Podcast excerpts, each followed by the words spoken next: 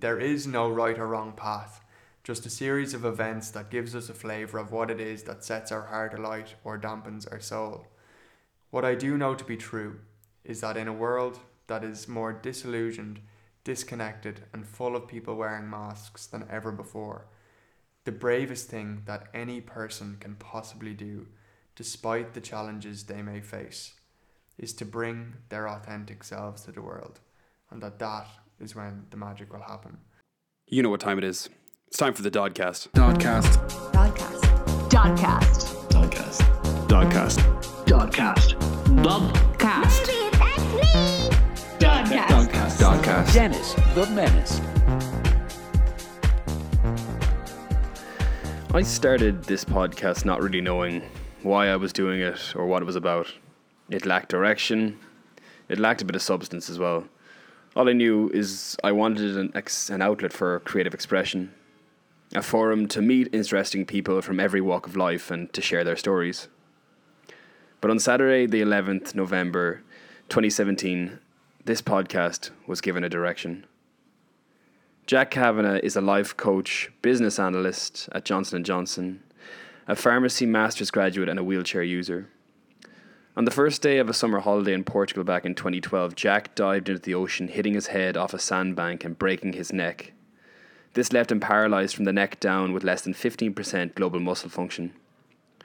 Jack very openly talks about his story, and I had the absolute privilege to speak to him in episode 10. Hand on heart, I can honestly say that this this was no this was like no other conversation I had ever ever had before. This impacted me in in a way that is is difficult to put into words, and it remains today as um, one of the focal points for any conversation that I have with any person. This is. I urge you to go back to episode 10 to listen to this episode. I, there's a stage where I actually ended up breaking down myself because it was just just so just so authentic and real. I suppose it's it's it's, it's, it's this is the, the ability to bring meaning into people's lives through optimism and gratitude, and that's hopefully something that I try to impart onto people, and that's something that I learned directly from Jack. I mean, this guy has a gift. His mental clarity is refreshing. His outlook on life absolutely inspirational. Here's a young guy who was left in a wheelchair after a freak accident at the age of twenty. He lives with no resentment, no bitterness, bitterness, no anger, and after the event, he went through this of transformative time whereby, experiencing his rock bottom, he began to rebuild, forming a mind so strong that it made him unbreakable. When there's a will, there's always a way, and there certainly was when it came to Jack.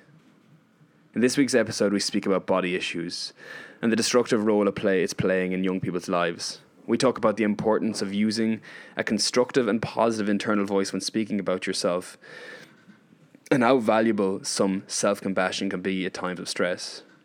We delve into the issue of how society perceives abilities and disabilities, restricting you from being your true, authentic self. We touch upon the new era of medicine and tapping into the mind, and then we finally finish with the importance of gratitude and being able to shift your mental framework completely. When asked by someone when his book is coming out, his answer perfectly described the man you're about to hear from today. I suppose when I have a story to tell. This is episode 27 The Magic of Authenticity.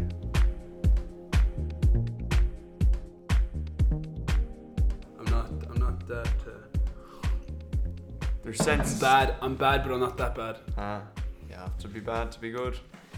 Mr. Jack Kavanagh, welcome back to the Dodcast.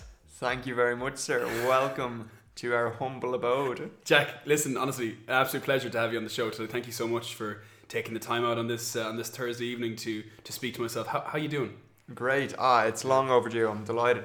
Um, I'm honestly a little bit tired today. Uh, I was telling you, I uh, I have a UTI and I've been putting off taking something for it for about a week now, um, trying to battle it myself. And I woke up this morning and I was like, you know what, enough is enough. So uh, I'm on the mend, but uh, a little bit low ener- energy. But aside from that, I'm great. Good. Is is, is that a, is that a regular occurrence getting these UTIs and, and how do you normally deal with these kind of little small hiccups at an everyday basis?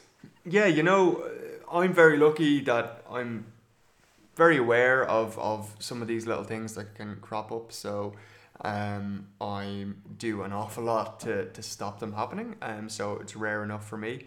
Uh, probably um, like girls would be more inclined to get them anyway. Yeah, that's right. So. I probably have them as frequently as, as any girl that might might get them. Um, but yeah, it's it's fine. Like when when when you get dealt something like that, just you are forced to sort of check again in with yourself and say, hold on, what am I doing? What maybe led to this? Is there anything I can do a little bit differently? And uh, and just reassess a bit. But it's a small thing in the grand scheme of things. what are the, the major kind of difficulties? Like, cause I, I, I find a, a guy like you, you're uber positive and confident and, and, and just so outwardly kind of positive, as I said about life. Is there kind of little small niggling things that, you know, the, the, the everyday person wouldn't normally see that really kind of sometimes gets at you? Yeah, I suppose just for context, anyone that hasn't um, heard about me before, uh, I have a spinal cord injury. Um, I broke my neck diving into water a couple of years ago, and so I've had an interesting journey since then. Uh, tune in to episode one of the podcast. um, but um, yeah, so like some of the things that uh, other people might not need to really pay attention to are very much on my mind every day. Um, like they're really practical, small things. Um, like for example, someone with a spinal cord injury would be more inclined to get like for example skin breakdown, Yeah. or um, they might be more prone to osteoporosis because they're not standing as as frequently. Um, or at all if you're not managing those kind of things. And these are so, some of the things that I would have to consciously sort of every day be aware of and check.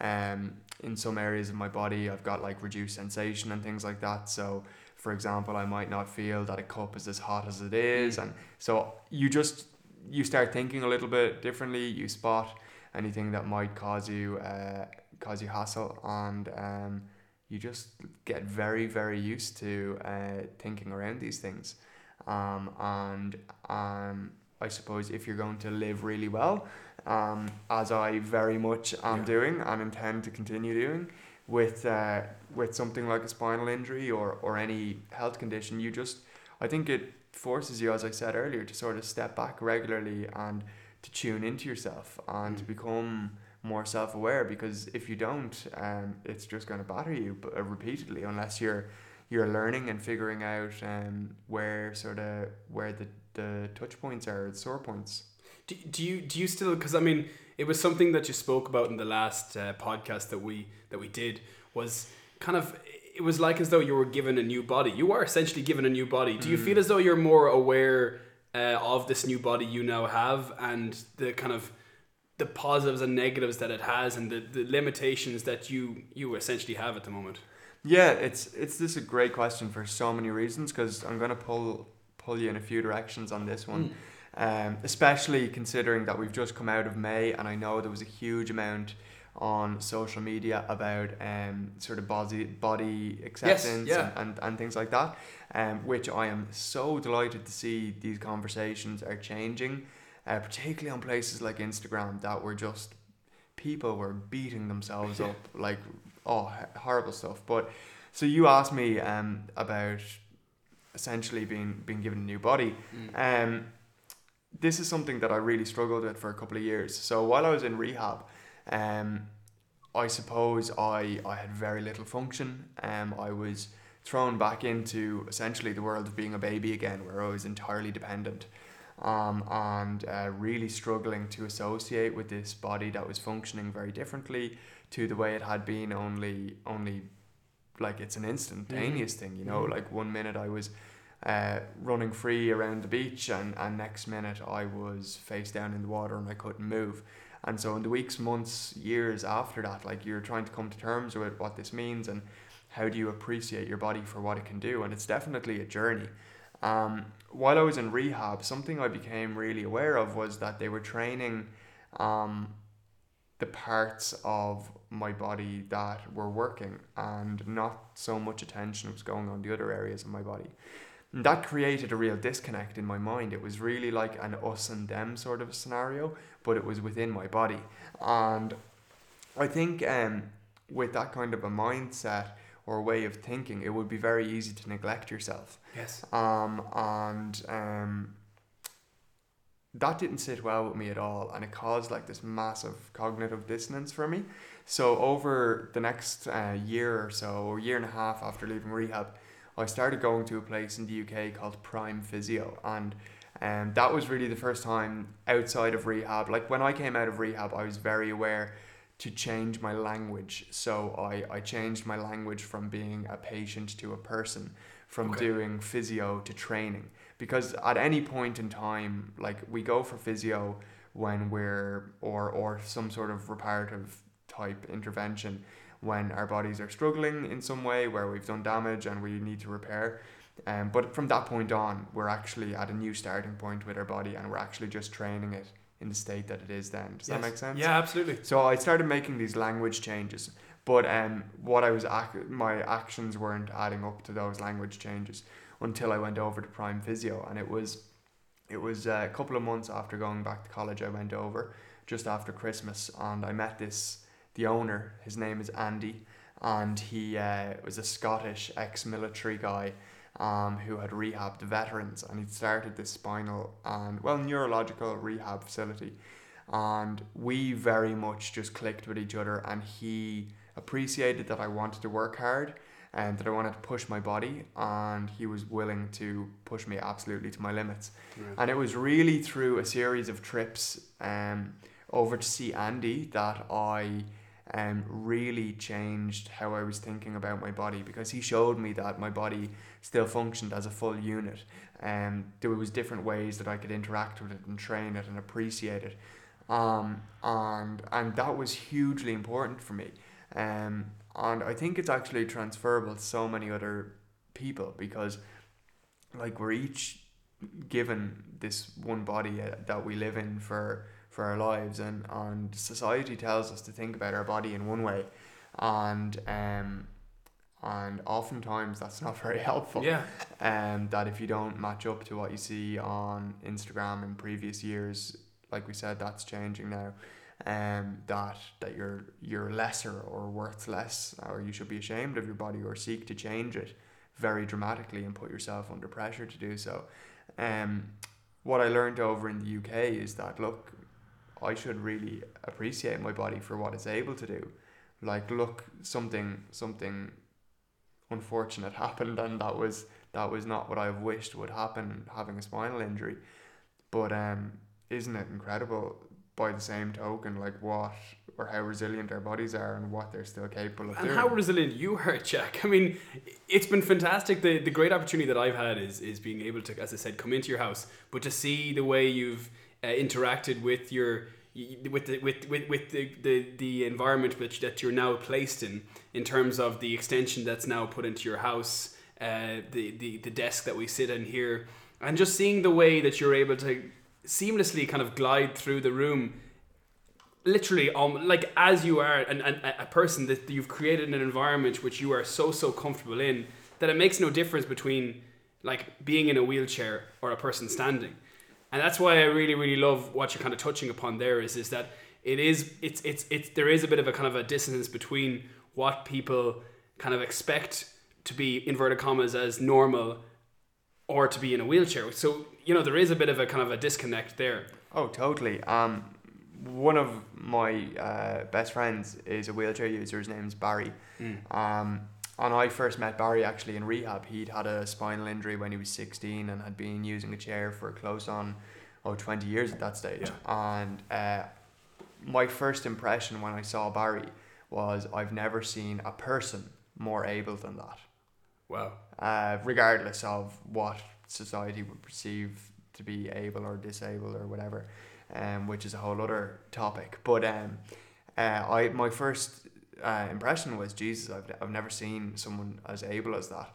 Um, a huge um, a huge thing. Um, so I am very lucky. I sit on the board of the National Disability Authority, and um, again, I have challenges around that word, but um, a very cool part of the job um, there is that um, the NDA or the National Disability Authority gets to um, inform policy and things like that, making sort of Ireland um, more universally um, accessible for everyone.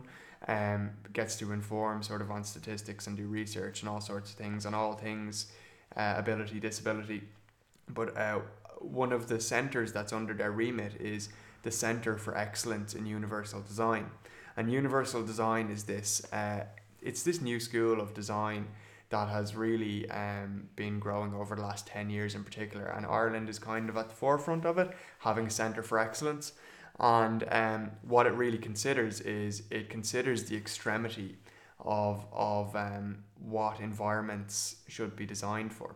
So if you um, design, for example, for the tallest, the smallest, the skinniest, the widest, the uh, the best sighted and the least sighted, um, people who um, have mental challenges and those who don't, um, people who see color and don't, um, from the the toddler to the mother with the pram to the wheelchair user to the old person walking with a stick.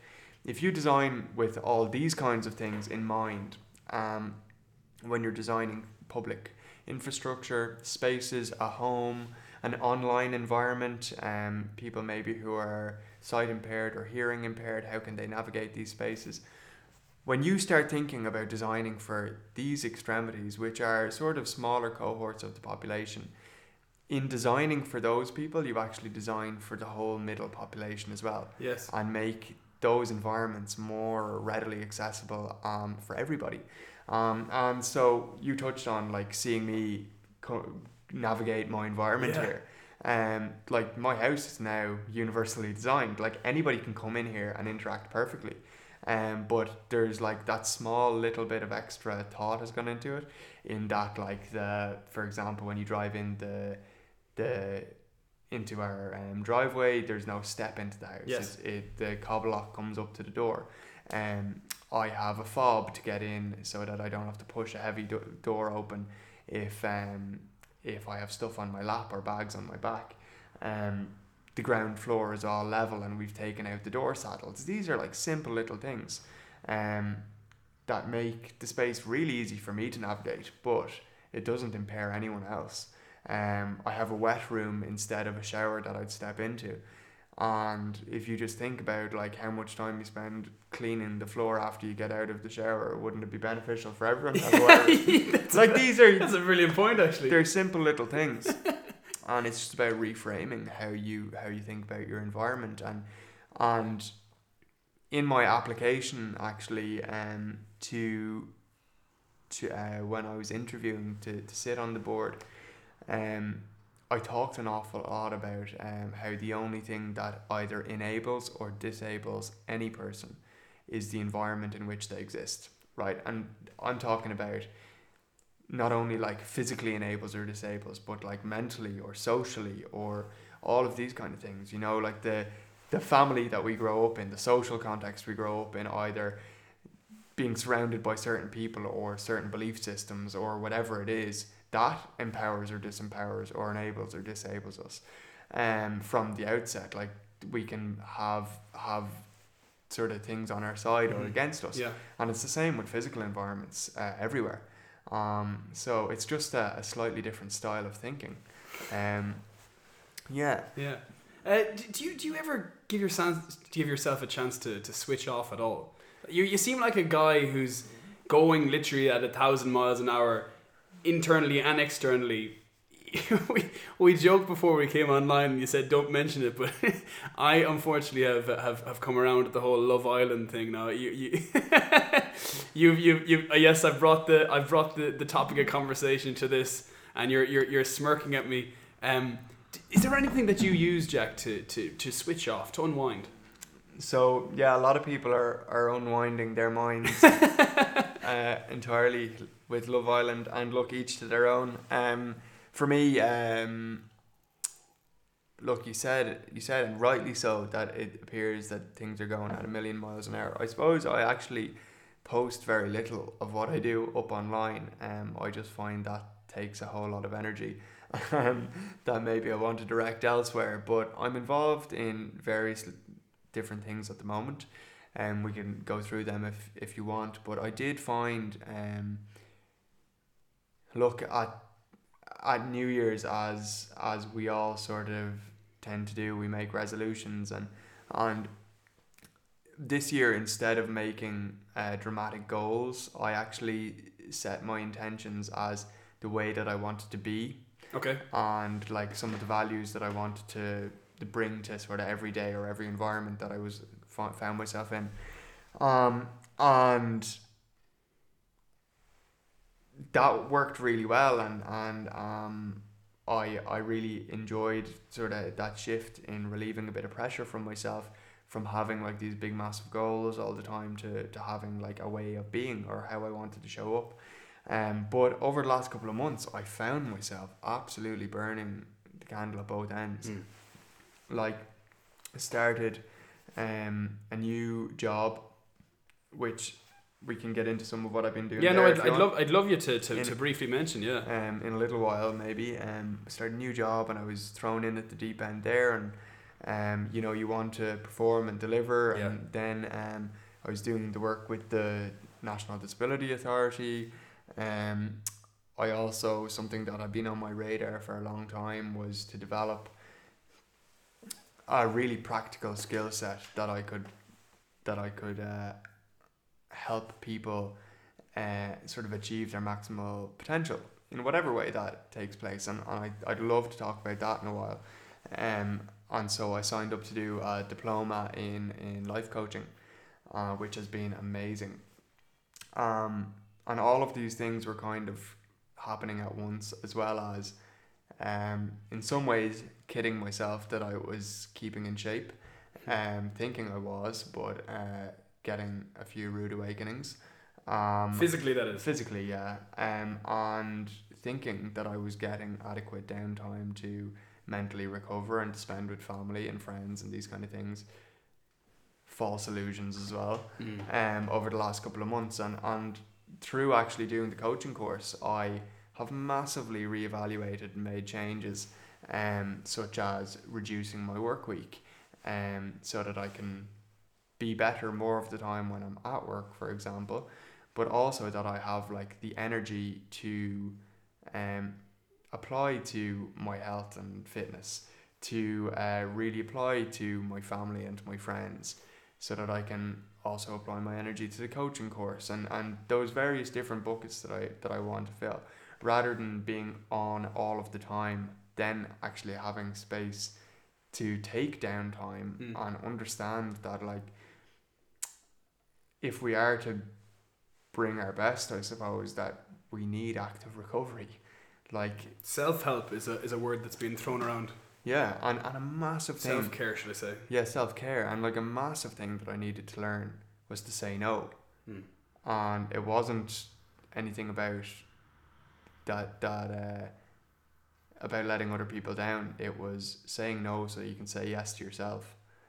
Um, that in itself was just a massive realization for me to to sort of let go of of what other people might expect, so that you can you can say, you know what, I'm I'm a little bit overwhelmed or overstretched here. I need to start saying yes to myself more often, and uh, that was huge as well.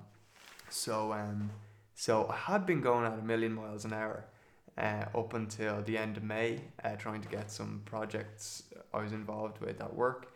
Um, they sort of came together at the end of May, and I took a week off last week, which was lovely. Went down the west, and um, now I'm back into a new rotation in work, and um, I've dropped to a three day week, which is going to be lovely. Just just while you're on the topic there, Jack, just talk to us a little bit about your, your new job because it's it's a fantastic one, really, isn't it? Yeah, so I've been really lucky. Um, I'm doing um, a year with Johnson and Johnson. Um, so Johnson and Johnson, many people hear it and they think about the baby products. Um, they're a really amazing company, most diversified healthcare company in the world. So they're involved in uh, consumer health. Um, so you've got everything from um, skincare to essential healthcare, like um, which would involve um, certain o- over-the-counter medicines um, on like uh, products for sort of female hygiene and, and various different things like that. Um, you've got a lot of skin products and um, that would be the consumer section. Then You've also got uh, the pharmaceutical wing, uh, which would be the second main pillar. And in the pharmaceutical wing, they really go after um, treating um, diseases and um, where there's a real unmet need. So they're going after sort of the hardest to treat uh, populations because if we think about it, like the golden age of medicine is totally over.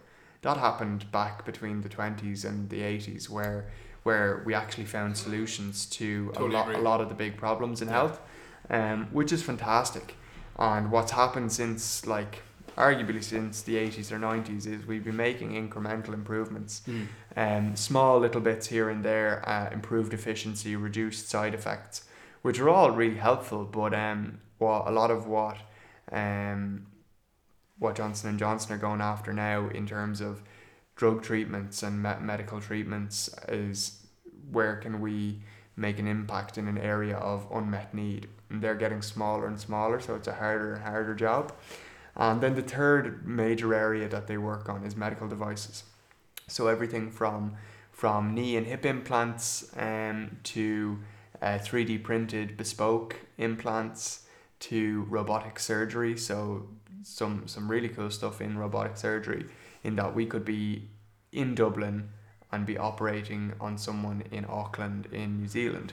Like this kind of mad stuff. Wow. Um, where you're combining uh, artificial intelligence and sort of the, the knowledge bank of, of thousands and thousands of doctors from around the world in, in improving efficiencies. So there's they do loads of cool stuff.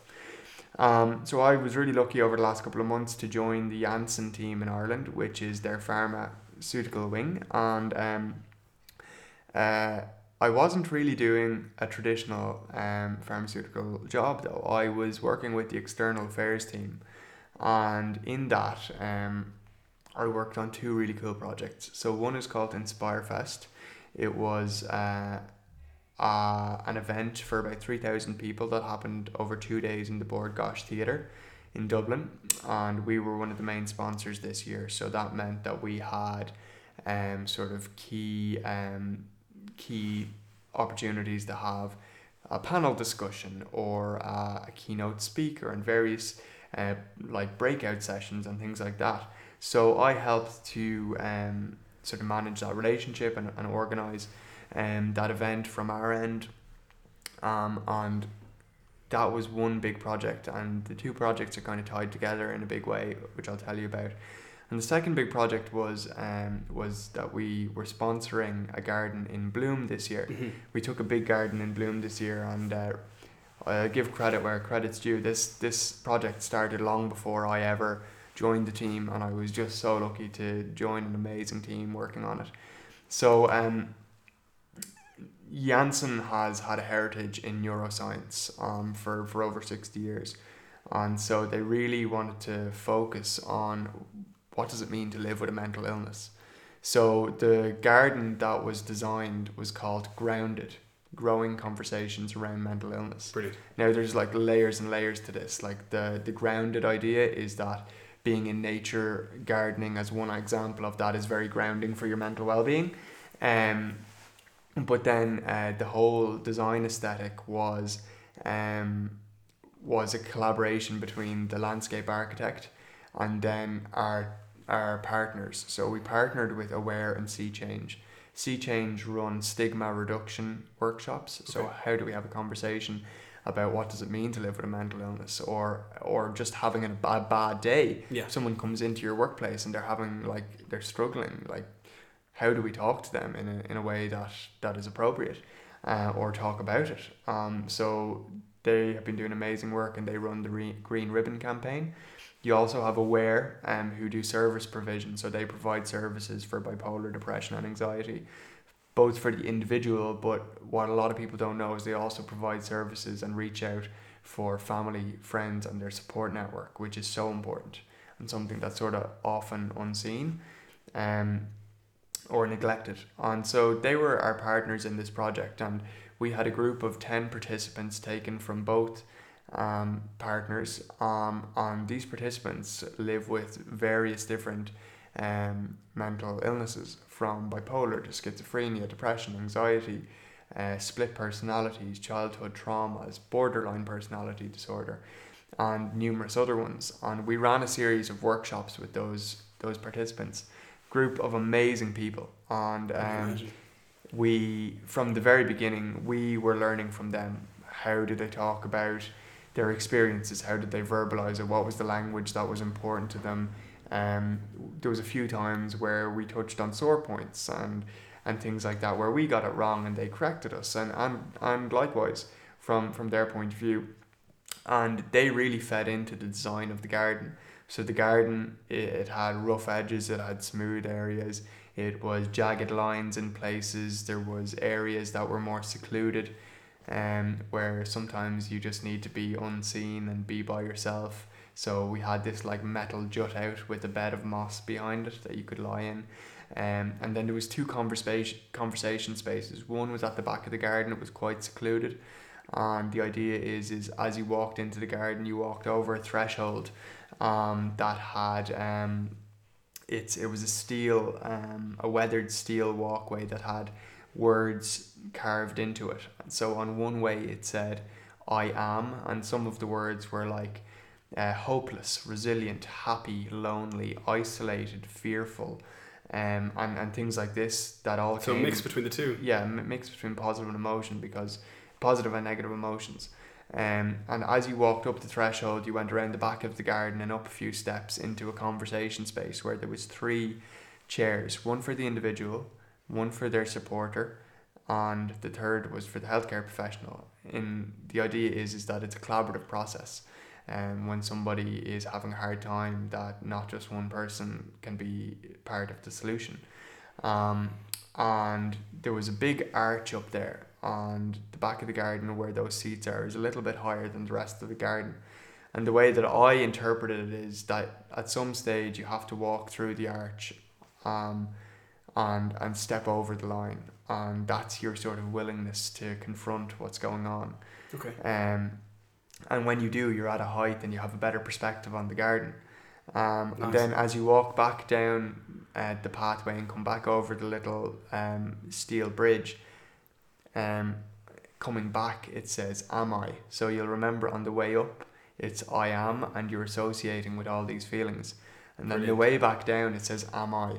And you're questioning You're asking the question. and you come back down and it's a more open environment and it's it's maybe you're willing to share a conversation with the bigger bigger population. And that. you've got the three seats down at the bottom again for the individual the supporter and the healthcare professional. So this is really cool. And um, um, the whole media campaign we ran around this was hashtag growing conversations. So we did a couple of public initiations um, where we had big flower wall and that was uh, had the hashtag growing conversations written out in green shrubbery with four different colours of flowers and people would come up select a flower that represented their mood and insert it into the wall. And at the end of the day you've got growing conversations um, uh, lit up with all these different coloured flowers. Um, and the idea behind it is is that the colour of the wall at the end of the day is kind of like a temperature check on the mood or the emotion of the of the Ah, Okay. area this is really cool and we ran that in Heuston Station and again at Inspirefest and at Inspirefest and at Bloom we had um, mental health literacy panels um, with a psychiatrist um, our managing director um, a person with lived experience of uh, depression or sorry anxiety and um, who was the fourth partner we had a, uh, some of our partners different representatives from our partners on over the different days so it was a really cool project to work on, and there was sort of cross collaboration between those two initiatives at Bloom and at Inspirefest. So really cool to be part of a bigger project and to see how, um, like pharma companies, it's easy to give them a bad rep, you know. Uh, very very easy, but to see like the sort of social reach out and the good that they're doing, um, I think often doesn't get enough credit. Um, that there's amazing people working in these companies, really trying to make uh, or move the needle in society for the better. You said that the you think the golden age of medicine is now over. Is there a new uh, generation of more kind of psychological or psychiatric issues that we're now recognizing and maybe it, it'll only be another 20 years time that we'll actually recognize that this is the golden age of psychological problems possibly is there is do you think we're going in the right direction Yeah, you know, I think the biggest breakthrough going forward is going to be actually to tap more into our mind. Um, There you um, go. Because like we are scraping the surface on like our mental i capacity. totally agree Um, and that's where the game changers are going to be. Um, like there's some really exciting things happening Yeah. out there, but like simple stuff like I think some of the things that facilitate you to to deeper meditation quicker, things like that, like they're only scratching the surface on what we can do. Um, and to some of the states that we can get to um, mentally and the clarity that gives us in our lives. But I think we're look, you you mentioned that more and more we're sort of seeing conversations around mental challenge challenges that people are facing. And there's this kind of duality that exists because like on one side we're speaking about it a lot more and we're seeing a lot more of it, it or it appears. And then the question is is were people suffering in silence beforehand or did these sort or was was the prevalence less of these kind of what do you think um, I definitely think the world is getting more and more complex. We're being asked to switch on more and more. Like our environments are leading to us being switched on more and more. So you look at like the bombardment of social media, the way that apps and our phones and our computers and everywhere we go is like stimulating us all the time. We didn't have that in the past. And like there's been such a rapid tendency towards that um over the last oh like how how old are computers? Just think about that in like 30, 40, 50 years in like where they've become mainstream in the last 25 if Like- even if even and like that is like just like a blink yeah in in our history and our evolution um, and our brains aren't uh, designed to deal with that Yeah. constant bombardment of stimulus um, but it's a really good point So it's no wonder maybe in some ways that we see a higher prevalence of of varying different mental challenges. So on one side, like the question is is is that maybe part of the cause, um, where people just have no capacity to switch off. They're totally overloaded all the time. And they're completely being removed from themselves, like that sort of sense of being entirely out of alignment, um, because they're seeing other people's lives all the time and they're not living their own. Huge topic of we, discussion. and we briefly spoke about this in the last podcast that we that we talked about, and it was an interesting uh, point that we kind of picked sort of picked upon. Um, it was something that you you spoke about yourself, and it's something that I also uh, speak about as well. I try quite openly. I try to, anyways. Is the kind of the pros and cons of, of social media with regards to sort of, I suppose me with my podcast or you trying to influence and and and and and, and promote the, the the brand that you have at the moment it's it's there's a fine line that needs to be kind of met between not kind of letting your own sort of mental health sort of subside, but at the same time promoting the, the positivity that, that you have and you that you that you represent. yeah, look, it's something that everyone is trying to navigate, isn't Yeah. it? And I think probably your your is listenership a word? I'll take it. Let's go with it. Let's just go with it. Um, are are probably more tuned to it than anyone. Um, like there's there's sort of a demographic of society that are tuning into this and are really really aware, um, of the level of their consumption and all of this kind of stuff, me included. And like as aware as I am and as many people are, the struggle is like it's so real Oh, it's horrible. to to detach yourself from it. I've become so so aware of it like over the last year. It is like hardwired into us. Whoever's writing those algorithms, they know what they're at. Like they they give us just enough of a hit. That dopamine Fre- kick. Yeah, frequently enough. Like it's and when you see sort of younger generations and how just constantly tuned into their phones they are. Um, But it's it's it's it's hard drugs for kids essentially. Absolutely. Like if there was something that gave you that much of a sustained dopamine rush, Yeah. like why wouldn't you go for it? Exactly. You know, uh, it seems harmless. Is there a, is there is there a way of being able to regulate or monitor this for whatever about ourselves uh, as being inverted commas grown ups? Uh, for what what about the kids who are you know 12, 13, 14, 15 years of age? They're struggling with this. Uh, I, I, don't know what you call it. They're struggling with this dopamine kick that they're getting, but the, the, the, parents are kind of getting stuck between a rock and a hard place because Yeah, yeah. they don't want to be felt. They don't want to like allow their kid or make them seem as though they're left out. Uh, uh, uh, you know, but at the same time, what do you do really? Oh, it's like I'm not going to pretend to have any answer to that question. But it's a like it's a real thing that needs to be. Uh, it's a real topic of conversation because we need to be educating ourselves as users and younger generations coming through. Like, what is a, a responsible Hmm. Well, do way? you, know, do you know what? The, the question I'll ask so is, how do you do it? I know that you you uh, selectively decide to just switch off and you stop using completely. Was that? Is that? Am I, am I right by saying that? I did that for a period, yeah. Um, I well, I sort of have hard stops on when I'll I'll um interact with my phone. So airplane mode goes on around half nine or ten every Okay. night, Okay. and I generally doesn't come off till like half eight in the morning or so.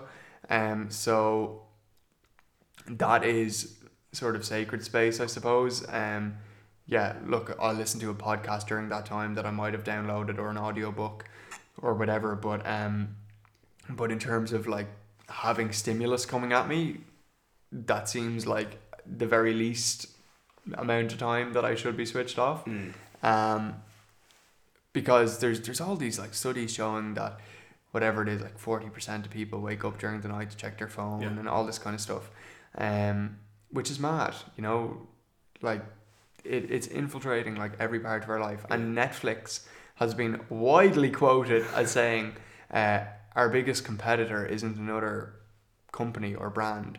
Our biggest competitor is people going to sleep."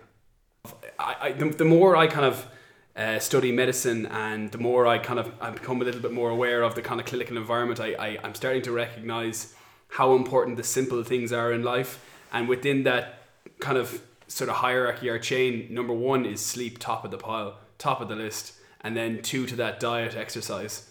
Um, Yeah, I think diet actually comes before exercise. You think so? Like for long term, Okay. Well, they're, they're, that's a big statement to make, actually. Maybe maybe I'll dil- dilute that and put them on a level playing field. But uh, sleep is like for me personally. If I don't get seven to eight hours in a night, I am like a bag bag of rats. Like the following day, do you know?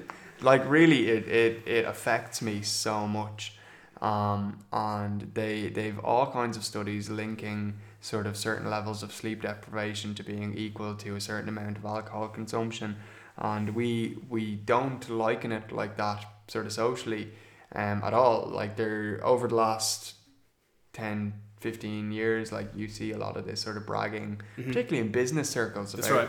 About like, oh, I was I was working till like two in the morning, and I'm back in the office at eight or whatever, and and it's like, yeah, fair play to They, you. they like, specifically sto- spoke about Maggie Thatcher about Yeah. she would only sleep four hours a night seemingly. The, the lady unfortunately.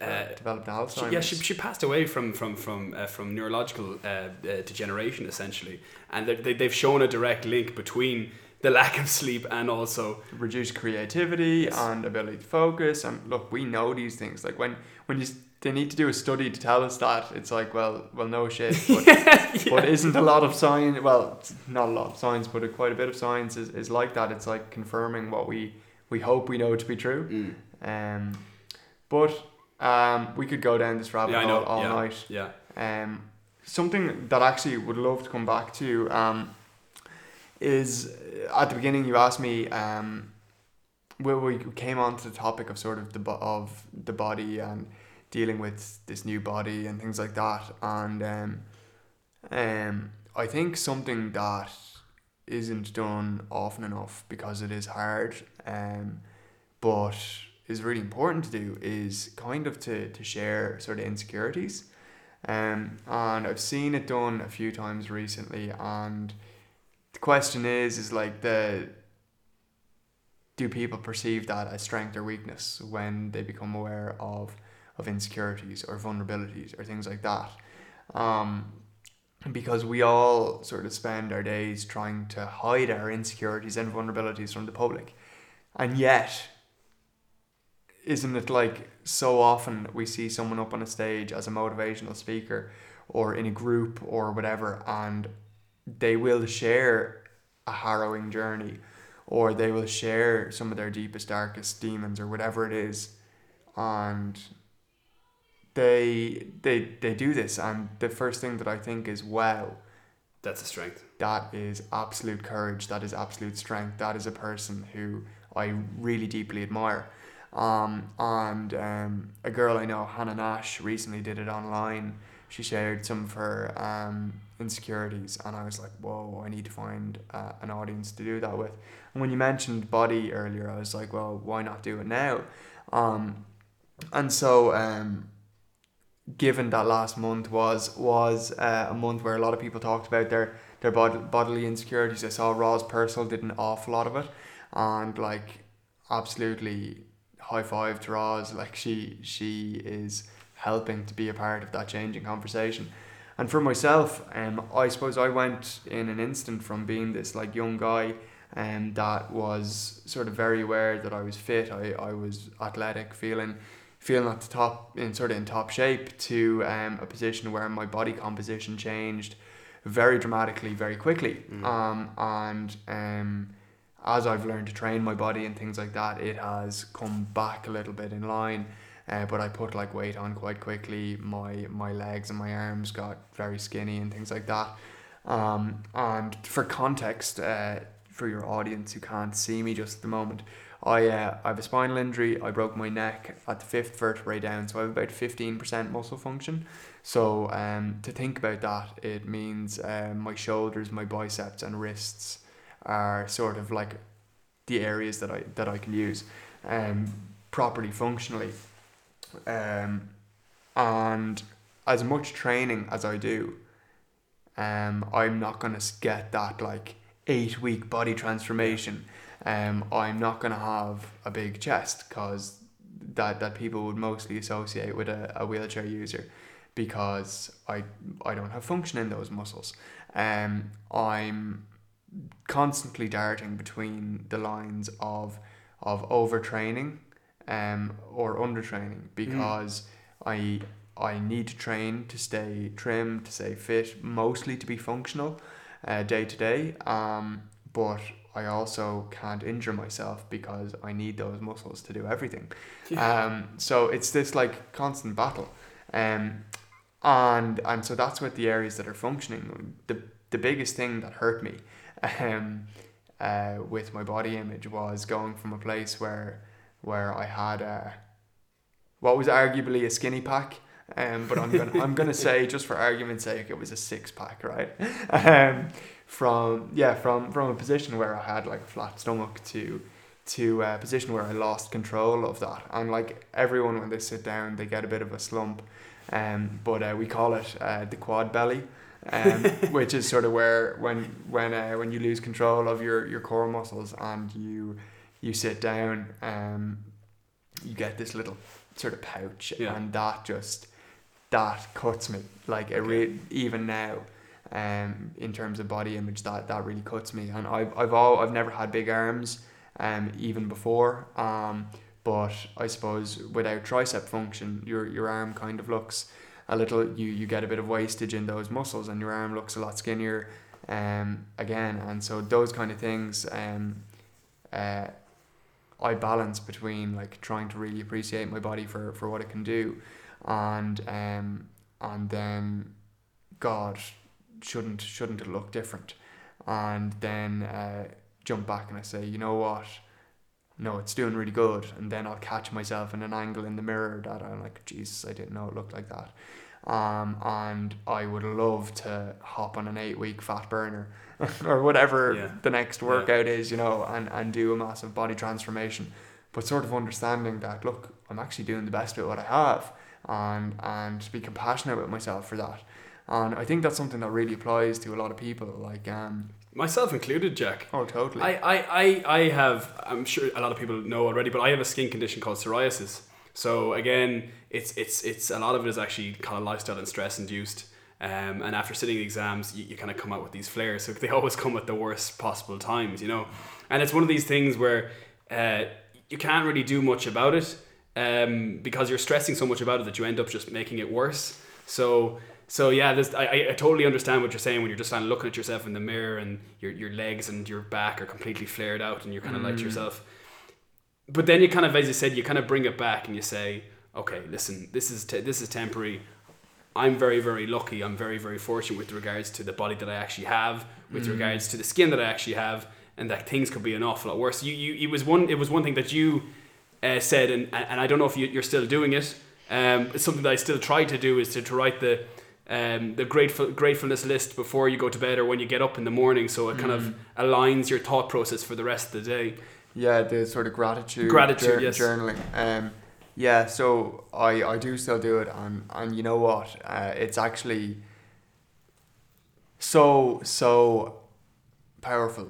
Um, after doing it for about two months of maybe three or four mornings a week, writing a list of five things I was grateful for, and actually like consciously taking the time out to say, oh, you know what? Like that was actually a lovely cup of coffee yesterday, or or I'm so delighted that like the sun is out today, or uh, I'm so lucky that I have uh, a laptop on internet connection or whatever it is, you know.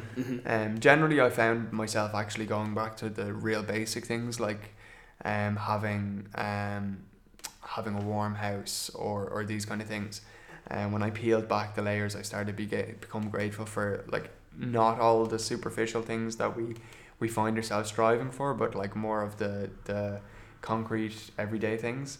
Um, but I really have this distinct memory of um, about after doing it for about two months, I was driving down the motorway one day, and this guy cut out in front of me, um, and I slammed on the brakes and um, slamming the brakes, and it was like it was a near miss, to put it mildly, I suppose, and my my gut reaction a few months pre- previously to that would have been to get quite irate and uh, to jump to all sorts of conclusions about what kind of a guy he was. And um and the list goes on and that sort of spirals your thinking in one way. And I just remember in a moment going good god. I became aware that my mind didn't jump to that. I said am I so lucky that I was like present enough Yeah. that that I didn't To be able to react. to be able to react. And isn't it? And we're so lucky that nobody else got hit. And I was like I was like oh my god this is reprogramming. Like and it's incredible. You can actually shift your thinking and your the dynamics of your thinking over like what seems like a relatively short period of time in the grand scheme of things about two months it happened for me. And that I had that concrete example I suppose that I really was like a couple of months ago I wouldn't have done that and I just sat there and I started smiling I was like as I was driving down the road I was like that that is class like that's unbelievable um and um that because we're programmed for negativity bias you know Yeah. um if you go back to our caveman uh, ancestors uh, we wouldn't have survived if we didn't have a negativity bias you know That's right. um, the sort of fear sets in and uh, survival mode and all this and sure we get caught up in that day to day um and we can just be running on adrenaline and cortisone and all the stress hormones all day? Or we can realize that there's actually not a saber-toothed tiger going to come and eat us anymore and and like that the, the things that we're scared of are, are much more trivial um, and that they're mostly fears caught up in our heads. And so when you start doing something like gratitude it actually starts to dampen that negativity bias that's so ever present in our minds and it starts to nurture like maybe a bit of more of a bias towards thinking more proactively or positively or in a more grateful manner. And like yeah the gratitude lists powerful shit. Any any, any other um, small kind of tips or, or, or pieces of snippets that uh, of, of kind of information that, that you've been doing over the last uh, weeks, months, years that might be helpful to or useful for our listeners? Yeah, um, I suppose the dramatic changes that I've made over the last, particularly the last couple of months, have really come from. Look, I thought I was self-aware, and then there's layers to it. You know, it's you like were talking about like like pulling back an onion, like that Shrek quote. yeah, yeah, uh, but yeah, there's always layers to these things. Yeah. Um, and definitely through the coaching course I've been doing, that has been like ripping back the layers uh, and uh, getting to know parts of yourself that you didn't even know were there, or that certain things that were driving your behaviors that you had no idea about. Um, and we got asked recently in one of the recent modules, we said they asked us to think about what type of a coach you want to be. And I was thinking to myself, I want to be a performance coach. And I know what everybody's mind is jumping to straight away. It's like high performance, these elite sports people or business people or whatever. And and the outcome might be that, but the the way I was actually thinking about it was far different. So um, I started thinking, God, isn't isn't it all a performance? Um, you know, each one of us has so many roles that we play in our lives. So, like for me, I'm a, I'm a brother, I'm a son, I am a colleague, I'm a manager uh, in different parts of my life. I am a speaker, I am a friend, I am an acquaintance, and we have all these different hats that we're all wearing, and they get different levels of, of our attention at different times. So these are all roles, okay? And each in each role we are acting. We're doing an act or we're performing. And um, the question that kept coming up for me was, well, well, what role are we acting? Are we acting based on our observations of, of how it should be done, of someone else that we've seen do it uh, well or not so well, or are we acting as ourselves? Um, which is really like the holy grail and it's hard to do and it's this thing of constantly trying to step into yourself more and more and as you become more comfortable you'll do it more often and all these kind of things. Um, and so i was reading this book called what matters most and in it the author gives uh, an example of of him and the book is all about values and sort of living in an aligned way. And he gives this example of when he was in college, he took part in a play, and um, let's just for a second, I can't remember the finer details. Let's for a second imagine that the role he was given was Judas, okay, and um, so he went ahead and he, he applied, he got the role, um, he went out, he did it, and he was watching it back, um, the play back after the fact, after it had happened, and as he did, he started to get really upset initially and laughing because he did such a bad job of it. Like he did an awful job is is what he says. Like he was he was not convincing in the slightest. Um, and he was like both embarrassed and sort of ashamed and all of these things and laughing at himself as much as like cringing. And then he actually became really, really happy about it. And he, he realized why he was such a bad Judas. And he was such a bad Judas because the things that Judas stood for, um, the values that he had to embody, were so far away from himself that he couldn't do a good job of it as hard as he tried. And so the the act that he was putting on wasn't matching up to himself at all. And so he's totally out of alignment. So he couldn't perform that well. So this sent me on this spiral of, well, what way are we all performing? Um, and who are we performing for? Are we performing as ourselves or as someone else? Or a diluted version of ourselves for someone else at different times? Um, and all of these kind of things. And I sort of think in in what is like an age of distraction and disillusionment and people wearing masks more than ever before. Like the superpower in all of this is to be able to be your authentic self. Um, and and like that is the game changer.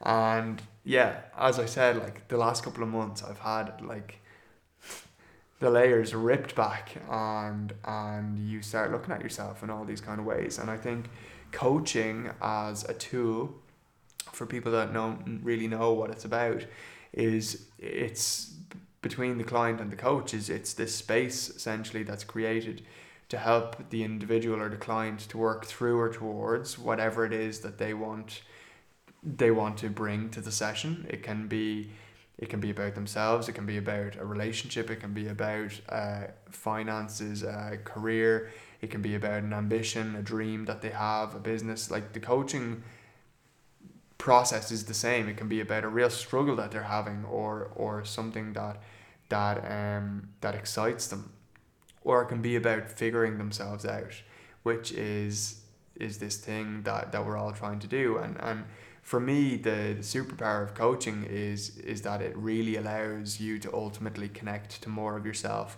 and in doing so, to display more of that potential. And when you when you start performing as yourself, inherently your performance is going to improve because you're not having to wear all the masks that uh, society has programmed you to do. You're you're wearing your own mask and you have a lot less to worry about and more of your energy can actually go into doing a really good job of that. Um, so yeah, That's that's I love that. But what about those people who who kind of have lost touch with themselves? What do you say to them, and how do you get them to to pull back to their original selves?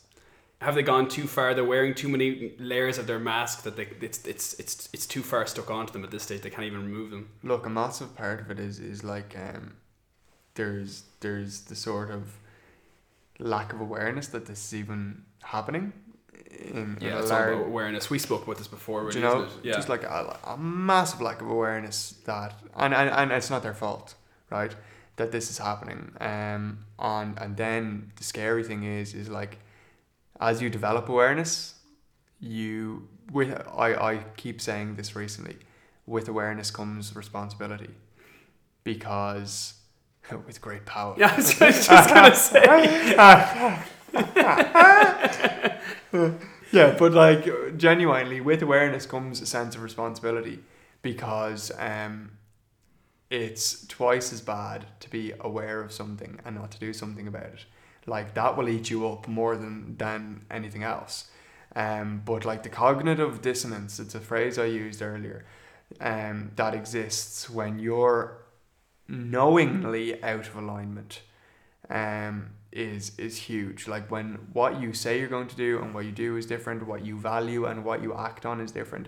All of these kind of things, how you show up for one person or one crowd, um, is different to how you feel you should really be, or it's it's not in a line. These are like these cause people so much trauma, um, so much unnecessary suffering. It's like stabbing yourself again and again and again. Uh, that thing of a, a thousand subtle blows, um, and and it really really can lead to, to, to like massive and largely unnecessary suffering the thing is is like when you develop an awareness of this kind of stuff um then you have to a certain extent a responsibility um to do something about it um and and I think that in many cases like people may not want to know because they don't want that responsibility like change is hard. There's no point denying that. Um, that's why a lot of people that come, for example, for coaching, they they know that something is up. Um, they want to change something or they have a goal in mind. But a lot of the time, they're they're sort of to a certain extent already bought into the change, some sort of a change, because that's really what coaching is all about. Is it's some sort of a change um, in your circumstances from where you are now to where you want to be. Um, from from from it's present to future focused. Sometimes you're gonna have to go back and deal with a few bits and pieces in the past to bring bring those up and sort of maybe reframe how you're thinking about them. But like present to future focused, um, and and that involves change. Um, there's a quote by David Henry Thoreau that really gets me. And uh, I did a talk recently and I started it with this, and it was The masses of men lead lives of quiet desperation and go to their grave with the song with their song still in them. So the masses of men lead lives of quiet desperation and go to their grave with their song still in them. And for me, what that's really all about is like society entirely programs us. Um, and we're so unaware of it so much of the time um, that we don't even notice it's happening. And we have this sort of vague sense, this quiet sense, or quiet sense of uh, disease, disease, disease in ourselves.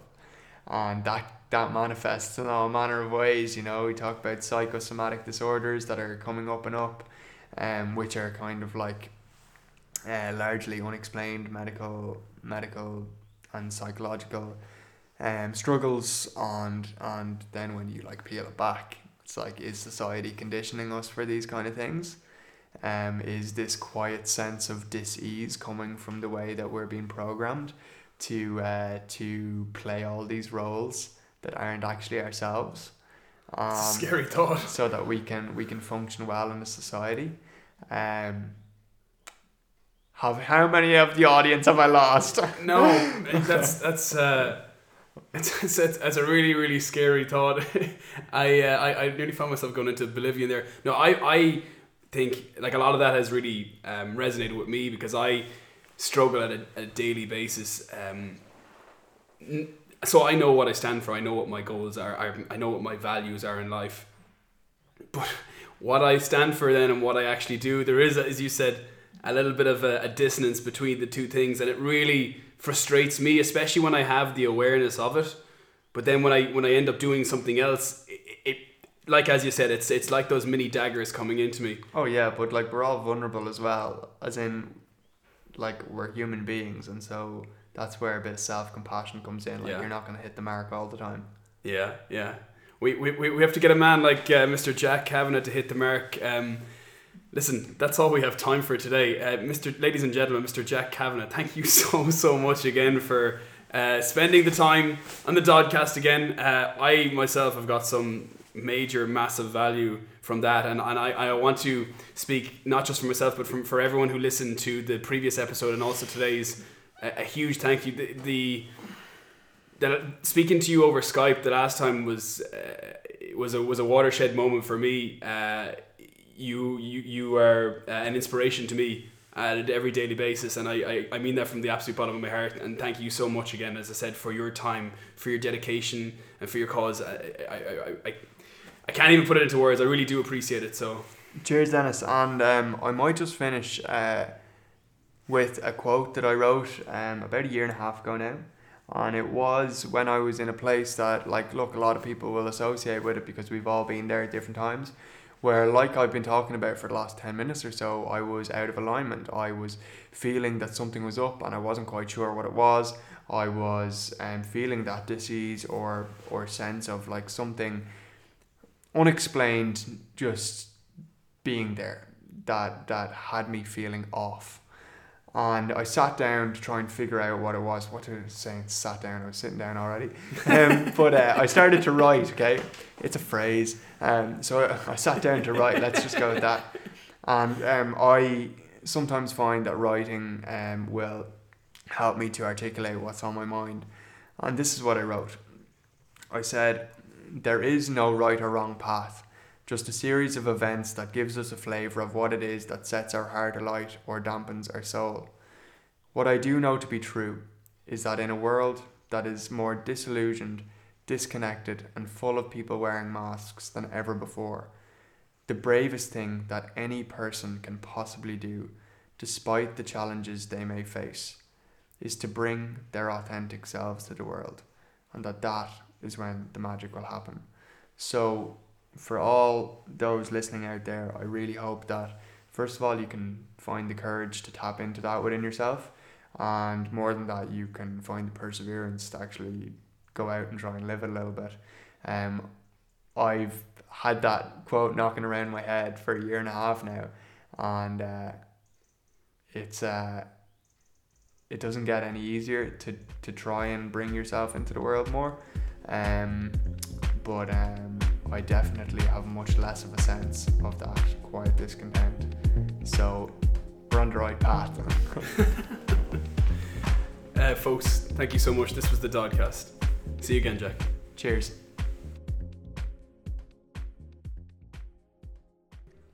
just as very, very quickly before I let you guys go, uh, all that's left to say is essentially, please, guys, stay tuned for the next episode of the Dodcast. We have a fantastic musician named Frankie Maston who's going to be on the show, uh, singing and performing, and also having a little chat just in general about um, his experiences of growing up in Tanzania and the struggle that he's had with his uh, sexuality.